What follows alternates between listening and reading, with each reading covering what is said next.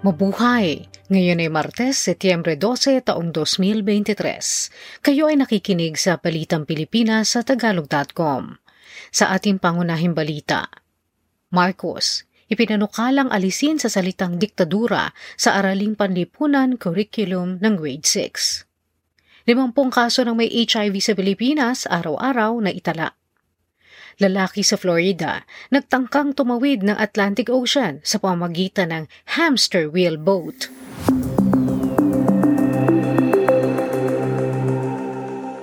Inamin ng Department of Education o DepEd na may panukalang alisin ang pangalang Marcos mula sa salitang diktador para sa nirebisang kurikulum nito.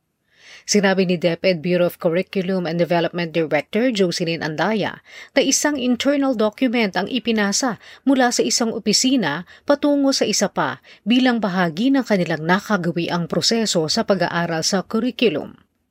Ipiniliwanag ni Andaya na ang rebisyon ng terminolohiya ay ipinanukala lamang para maorganisa ang titulo ng mga topic sa curriculum outline para sa Grade six Araling Panlipunan Curriculum.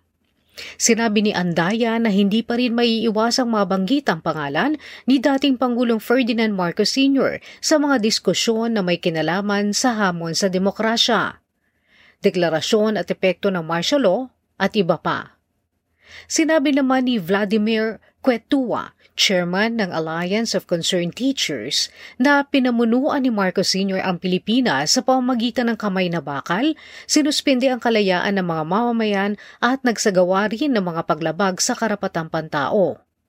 Aniya ang pagpapalabnaw sa pananaw sa mapanikil na pamamahala nito sa salitang diktadura ay isang kawalan ng respeto sa hindi mabilang na biktima ng diktadurya nito at isang pampabasto sa kasaysayan.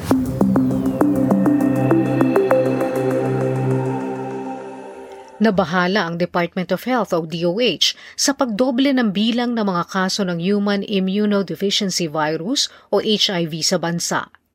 Sinabi ni D O H Secretary Teodoro Herbosa na limampu't kaso ang naitatala araw-araw kumpara noong isang taon na dalawampu't dalawa bawat araw. Gayun din sinabi ni Herbosa na bumabata ang mga nagkakaroon nito na ang isa ay nasa labing limang taong gulang lamang. Ang mga urban centers ang may mataas na kaso ng H I V. Ang Pilipinas ay may isandaaan at labing anim na libo, limandaan at apat na kaso na ng H I V simula noong Enero nineteen eighty-four.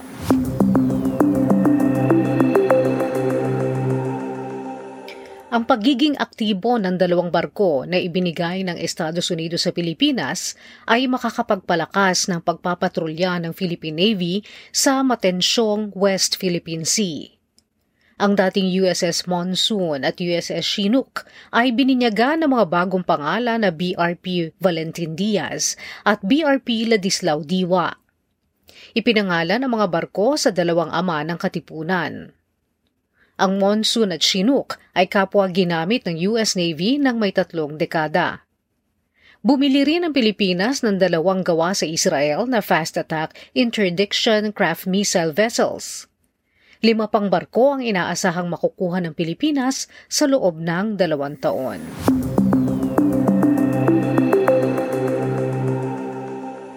Bagaman at mataas ang employment sa bansa sa rate na siyamnapu't lima punto dalawang porsyento o apat na apat na milyon, anim na raan at tatlumpung daang libo, sinabi ng Trade Union Congress of the Philippines na tumaas pa rin ang nawalan ng trabaho sa bansa.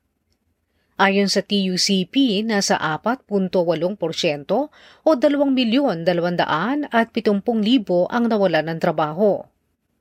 Ang mga kulang naman ng trabaho o underemployed ay lumobo sa labing lima punto siyam na porsyento o pitong milyon isang daang libo katao.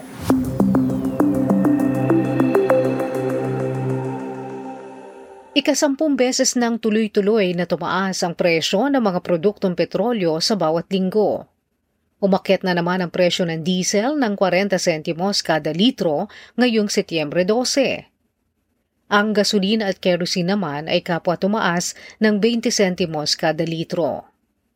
Ang adjustment ng presyo sa regional market ang halaga ng biofuel at ang mababang halaga ng piso ang dahilan ng patuloy na pagtataas. Samantala, ang palitan ng dolyar sa piso nitong Setyembre onse ay limampu't anim na piso at anim na sentimo.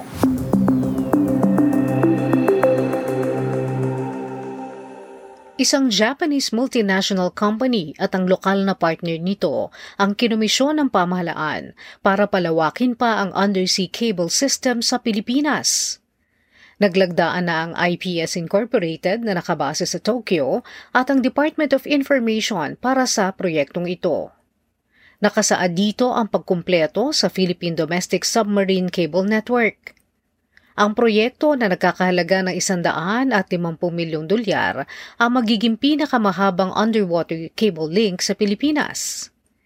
Ikokonekta ng dalawang libo at limang daang kilometrong haba ng kable ang mga syudad at mga liblib na pook.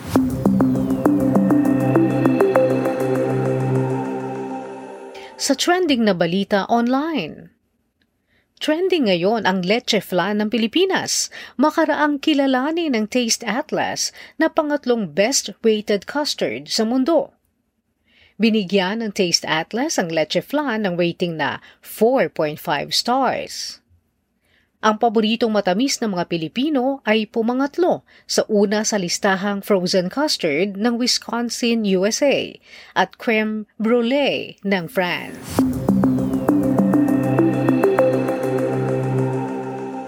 Sa balita sa palakasan. Nakuha ng Filipino pole vaulter na si E J Obiena ang bronze medal sa isinagawang Diamond League sa Brussels, Belgium. Nalampasan ni Obiena ang lima punto siyamnapu't dalawang metro para pumangatlo sa nangunang si Armand Mondo Duplantis ng Sweden na isang world champion at Amerikanong si Sam Kendricks. Una rito ay nakakuha ng gintong medalya si Obiena sa Germany, sa Staff Berlin at sa Netaken Domspringen noong isang linggo.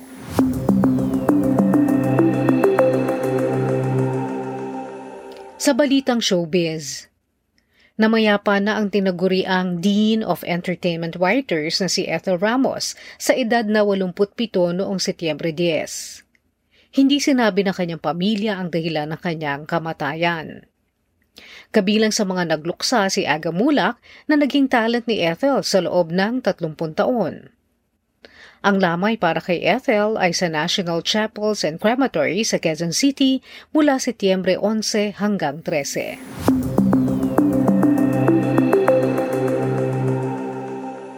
Sa balitang kakaiba, isang lalaki sa Florida ang nagtangkang tawirin ang Atlantic Ocean para makapunta sa London sa pamagitan ng ginawa niyang hamster wheel.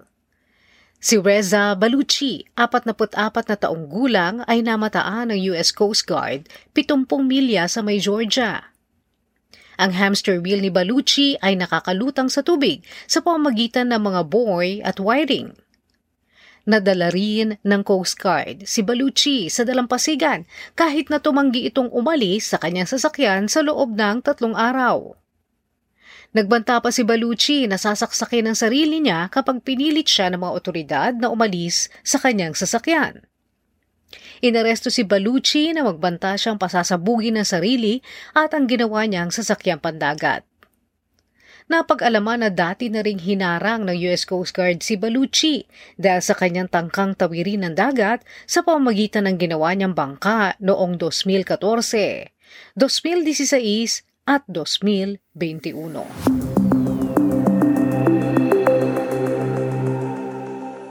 At iyan ang kabuuan ng ating mga balita ngayong Setyembre dose, dalawang libo labing-tres para sa Tagalog dot com. Basta sa balita, lagi kaming handa.